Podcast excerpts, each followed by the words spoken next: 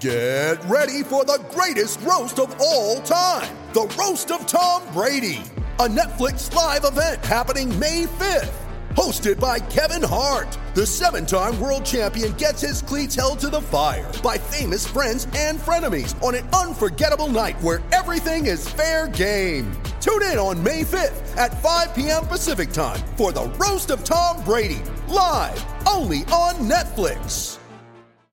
With threats to our nation waiting around every corner, adaptability is more important than ever. When conditions change without notice, quick strategic thinking is crucial. And with obstacles consistently impending, determination is essential in overcoming them. It's this willingness, decisiveness, and resilience that sets Marines apart. With our fighting spirit, we don't just fight battles, we win them. Marines are the constant our nation counts on to fight the unknown. And through adaptable problem solving, we do just that. Learn more at marines.com.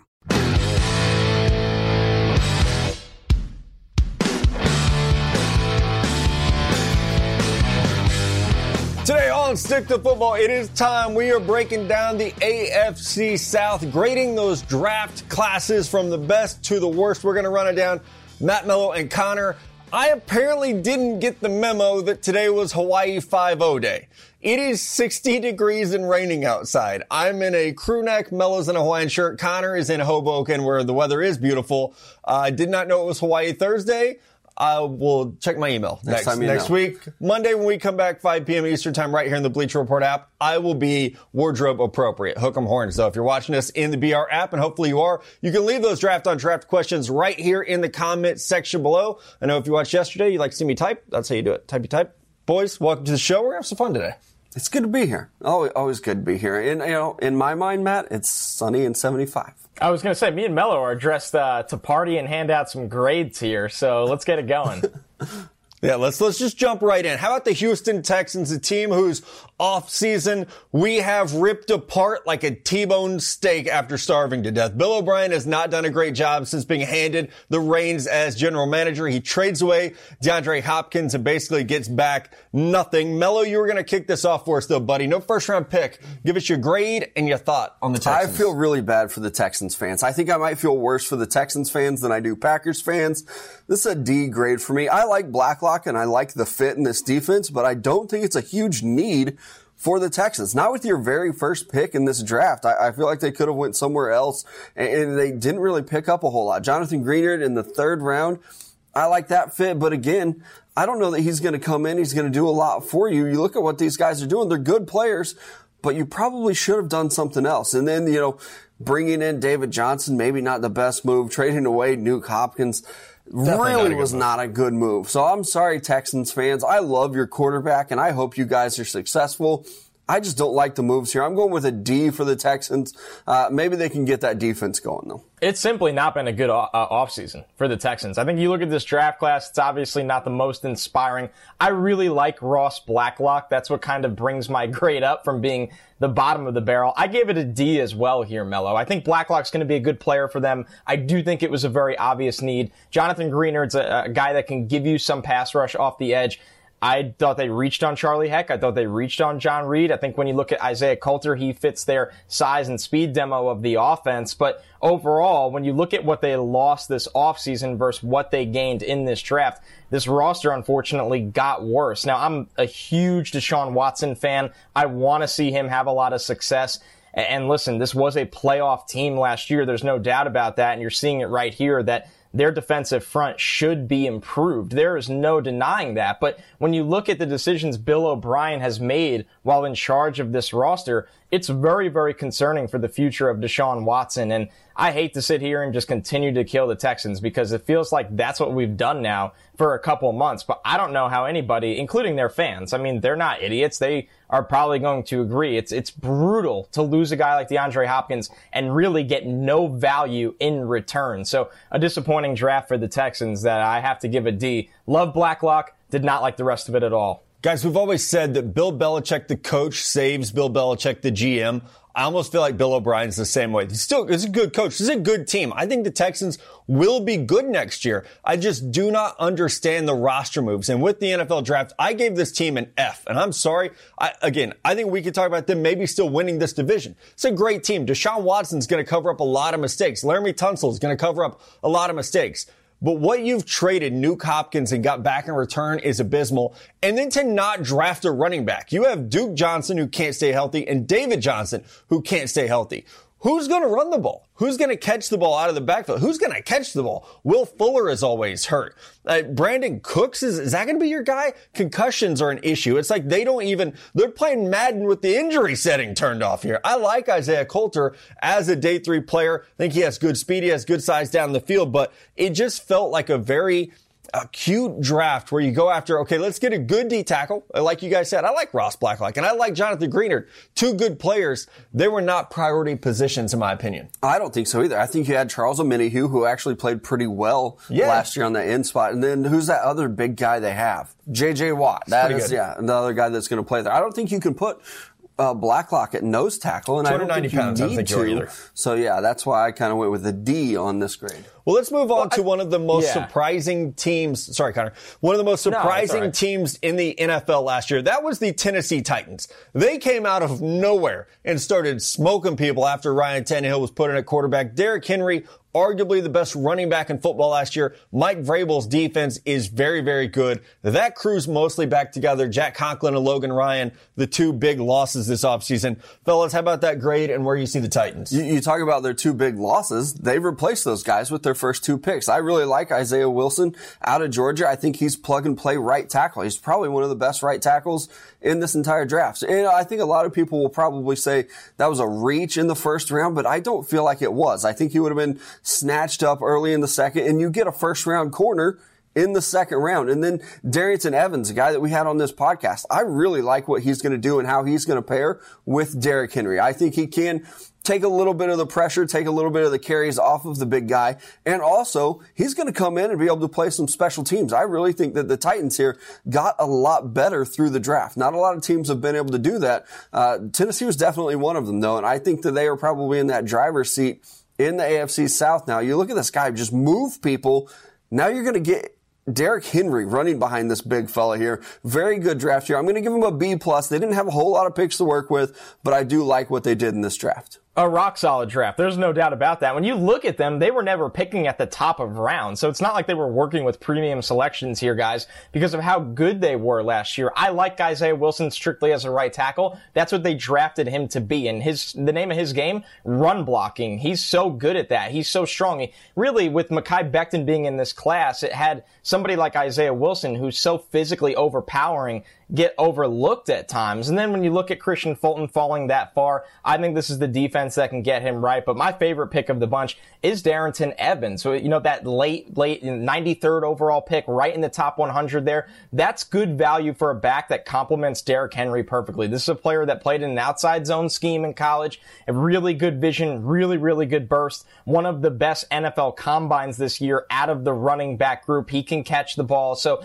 when you look at everything he brings to their offense, you aren't just going to drop back and hand Derrick Henry the ball 40 times a game. And you also don't know if he's going to be there after this year. So when you look at this, getting a guy that plays a totally different style than Derrick Henry and can potentially be your lead back down the road, not as a rookie, but down the road, that's exciting to me with Tennessee. I thought they capitalized on addressing needs while getting pro ready players across the first three rounds of the draft. And for me, that's a rock solid B. Yeah, I gave them a B as well. And my, my point was, yeah, they, they did a great job getting Isaiah Wilson in the first round. I think a month before the draft, we all would have said it's kind of a reach, but as the draft process played out, uh, we knew Isaiah Wilson was going to be a first round pick. To get Kristian Fulton in the second was an absolute steal. And now you have that versatility to take an already strong defense and perhaps make it better. You can move Adoree Jackson inside to the slot where his speed, I think, is a benefit. He can replace Logan Ryan, who's still out there as a free agent right now. But getting Kristian Fulton, who played through an ankle injury this year that I think really affected his game, the toughness is there, the leadership is there, and I thought he was better than Greedy Williams, who was the second round pick in the 2019 draft. So I love that the Titans did that And then to go to day three, where they did not have a lot of picks, I thought they addressed some future needs really well. Listen, Ryan Tannehill had a really good half a season last year, and we're all hoping that the comeback is on. I thought it was smart to get a Cole McDonald, just in case That's Ryan true. Tannehill isn't. There we go. It's, it's the Hawaii shirts today. Shirt. That's why you guys wore the Hawaii shirts today. Now I get it. But even, you know, Larry Murchison in the fifth round, you trade Jurrell Casey in kind of a surprise move, a cap move, and now you have a good young backup defensive tackle. You can start working into that rotation. So I think Jon Robinson and Mike Vrabel have done a fantastic job of working together to identify needs and also the type of players who are going to be a fit for Mike Vrabel, especially on defense, guys who are just going to be tough, no nonsense, love football. Even Chris Jackson, who they got in the seventh round, fits that mold. So it was a really, really good draft by the Tennessee Titans, who uh, I know last year snuck in as a wild card team. We're going to get to our division winners a little bit later in the show. I have a feeling the Titans are going to be well represented here. So a B for me. And don't forget, guys, you can leave your draft on draft questions right here in the comment section. If you want to know anything, where did Mello get that shirt? How long is Connor's hair actually right now? You can find out by leaving a draft on draft question in the comment section below and our producers will give those to us. Today's show is sponsored by our great friends at State Farm. State Farm offers home and auto insurance. You're covered whether you live in a new aged bond layer like Cliff Kingsbury or a house made up of discarded play cards like Matt Nagy. Good news if you're listening, Jerry Jones. State Farm does offer yacht insurance. We looked it up. So to all the stickies listening from their $250 million super yachts, like a good neighbor, State Farm will be there for you even when you're deep into international waters. Speaking of Bond villains, goodness, we have no word on if State Farm covers Tom Brady randomly walking into your Tampa Bay mansion thinking it's Byron Leftwich's place but they probably do. Thank you to State Farms for supporting Stick to Football. What is more Bond villain, Cliff Kingsbury's house or Jerry Jones having a $250 million yacht? I think it's the yacht. That just screams villain. The yacht definitely does. Yeah, I think I've watched too many movies. Yacht. All right, let's keep rolling on these AFC South draft grades. You guys keep rolling with the comments below us here. Connor, you get to kick us off. Chris Ballard's Indianapolis Colts. That's a lot of C's. They bring in Philip Rivers at quarterback. No first round pick. They trade that for DeForest Buckner. How much better is this team going to be, and what did you think of their draft? Oh, I absolutely loved it. And this team is going to be a lot better, guys. I mean, the window or the competition got super, super tight in this division, really because of what the Colts have done done so far. You see the first two picks right there, Michael Pittman and Jonathan Taylor. Uh, those guys are day one starters. I had first round grades on both players. I think when you look at Pittman Jr., his ability to play above the rim will be so important to an aging Philip Rivers, who really did struggle last year. And you watch Jonathan Taylor, uh, he's going to get more carries than Marlon Mack, I think, as a rookie. That's how pro ready he is and that power running style he has behind that offensive line. And Pittman's ability to not only win in the short area and intermediate, but down the field as well is something that this offense has lacked at the wide receiver two position for so long right now. And you factor in that they traded that first round pick and got DeForest Buckner for their defensive line. Are you kidding me? So they added just in this draft, guys, DeForest Buckner, Michael Pittman, and Jonathan Taylor. I think all three of those players are going to be pro bowlers in the near future. So when I look at the Colts, they got drastically better. This is an A minus draft for me. We'll see what they get out of the end of it. It was a lot of developmental picks down the road, but when you get that much star talent with your first three selections,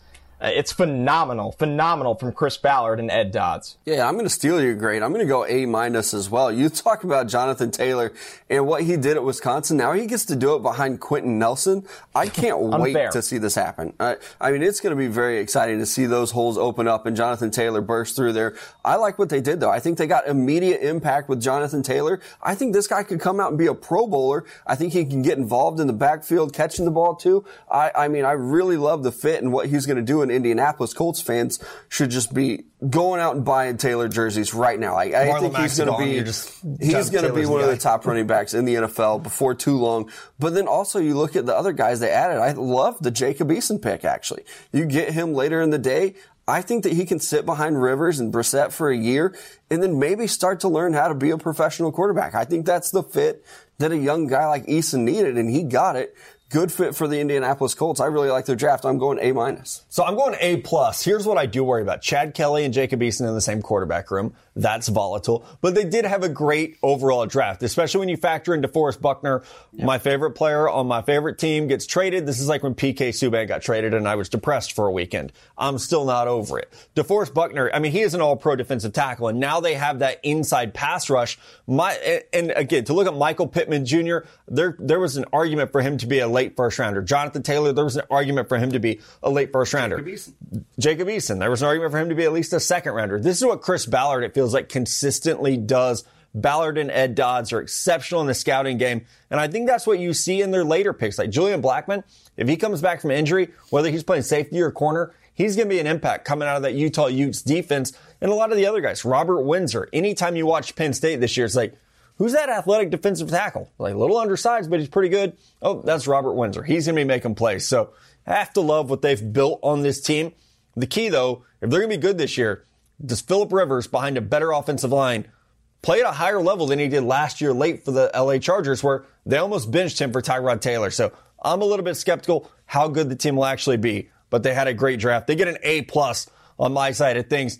Now, kind of the Jacksonville Jaguars, they trade away Nick Foles. They have two first round picks because of the Jalen Ramsey trade. It's a team that had a ton of needs, but arguably, I mean, outside of like New England and Miami, the most draft capital of anyone this year. And they potentially did a really good job filling those needs here, guys. When you look at what Jacksonville did you get CJ Henderson, who for me was probably one of the better athletes on the defensive side of ball in this class. I still think the instincts are catching up. So I wasn't super high on taking CJ Henderson in the top 10, but he does project as a starting corner at the next level. I love K'Lavon Chaisson. I think he could do a little bit of everything, whether it's rushing the passer, whether it's even covering outside run, inside run. So to get him at the 20th overall selection, I valued him more than that, which made these picks kind of balance out. Laviska Shenault, guys, that's what people are going to remember this draft by, in my opinion. It would be really shocking if guys like Henderson and Chaisson bottom out in any way. You feel good about the floor of those picks.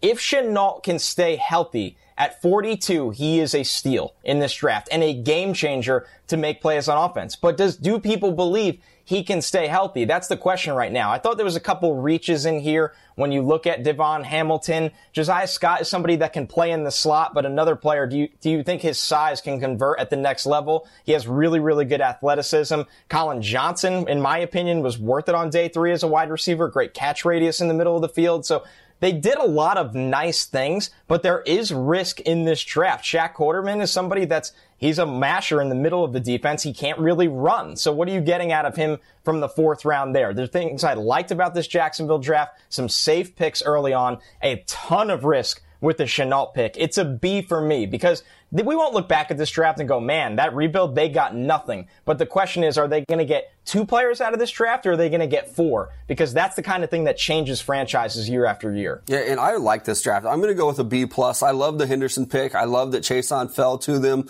And, I also like the guys that they picked up later. You get a Shenault who, if he's healthy, was one of my favorite uh, receivers going into this draft class. I think that he can be special and on special teams as well. Collin Johnson, the big receiver, compare with him and what you already have there. My big takeaway for Jacksonville is you're really setting yourself up for some future success. This is how you build a team. Uh, don't reach for a quarterback when you don't need one. Sit around and wait. I think they're going to be in a great position next year with two first round picks again. You get Chaisson off the edge with Josh Allen. That's going to be one heck of a duo. I like what they did here. I'm going B plus for the Jaguars.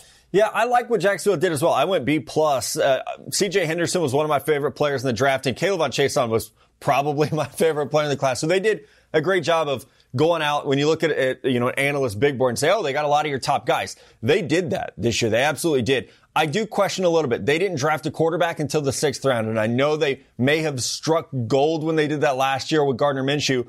I'm a little bit skeptical of only having Gardner Minshew, Joshua Dobbs, and now Jake Luton as your quarterback room. I don't know that that's good enough to get it done. As Mello said, worst case scenario, you're going to be bad and you got two first round picks next year and there's a couple quarterbacks that look pretty good in college football. So maybe you're looking at it that way. I also think they did not address the offensive line well enough. I don't think Cam Robinson's a left tackle. And I know there was a little bit of, a run on that position.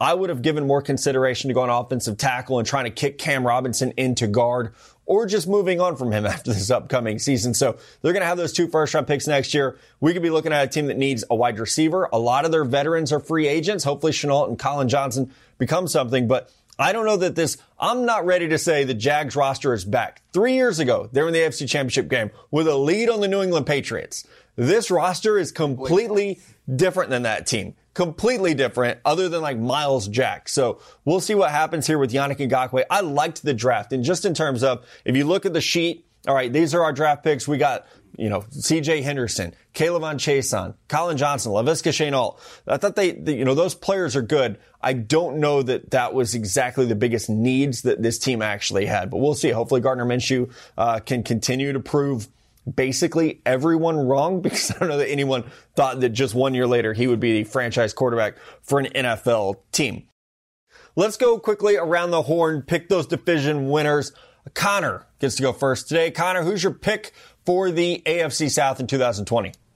I'm going to go with the Colts here, guys. And Matt, I don't even think, you know, you're far off base with that. Philip Rivers did not look like himself last year. There's no denying that. We are really betting on the offensive line and a power run game and a lot of help at wide receiver and tight end and a really good play caller in aiding him in these final years or maybe even final years. He's on that one year contract. But I'm a big believer in two things with the Colts. Number one, the run game is going to be phenomenal. Two great running backs, a good offensive line, a good play caller. The other thing is how improved this defense is going to be thanks to the one man wrecking crew that you know all about in DeForest Buckner. So it's a bit of a risky pick, but I love what the Colts have done, and I think they'll find a way to get the most out of what Philip Rivers has left. Yeah, I like what they're doing, but I, I watched the Titans run the ball in the AFC Championship game, and I really think that that is going to be a good team who's going to be, I, I guess, kind of sneaky good. Uh, we're a wild card team last year. I think they can win this division. Sorry, Texans fans. I don't think any of us are going to be picking you to repeat. I almost did. I just literally was typing and changed it. I was like, uh, I'm going with the Titans. I think the Texans will be right there in the mix. I think the Titans defense is just way too good, and when all else fails, give the ball to Derrick Henry, let him run behind Isaiah Wilson. I think that's going to work pretty well for them. Betting on Ryan Tannehill again makes me nervous. Yes. But I think you can run the ball enough with Derrick Henry that it'll be okay in Jacksonville. And my guy AJ Brown. Cannot forget AJ Brown there. All right, let's get into some of these draft on draft questions. Our first one from Andrew C. 10. Which rookie has the biggest impact in year one in this division. So specific to the AFC South, Mello, take it away. Oh, I think it's Jonathan Taylor. And it's a no-brainer. No I really think this guy's going to rush for over a thousand yards and ten touchdowns as so a rookie. I think Marlon Mack is still the guy. Nope, th- he is not anymore.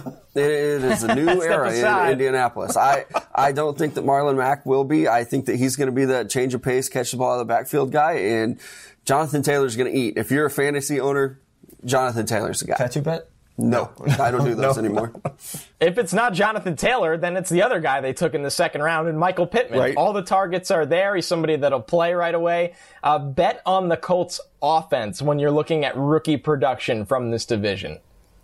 Well, I'll go outside the box here, I guess. I think it's CJ Henderson. I think a corner, corner can be a tough transition. So you got to manage expectations a little bit. But I think CJ Henderson, he'll be that number one corner for the Jags, and he's going to have to face some very good receivers in this division, obviously. But I think he's going to be able to step in with 6'1, 205, 4'3 speed. He's going to be able to acclimate okay, good enough to be a big impact player here. All right, second draft on draft question from our guy, Andrew Magnuson. Sticky of the year. This guy is. Does Cam Newton fit in Jacksonville? I don't see him winning many games with a quarterback room. I just said this of Gardner Minshew, Josh Dobbs, and Jake Luton. Mags, you're the man. That's why you're so smart because we agree all the time. I think Cam Newton does fit in Jacksonville. I don't. I'm going to disagree Gosh, with you Mello. again. And the reason why is because I think they're going to give Gardner Minshew the ball. I think they're going to let him start.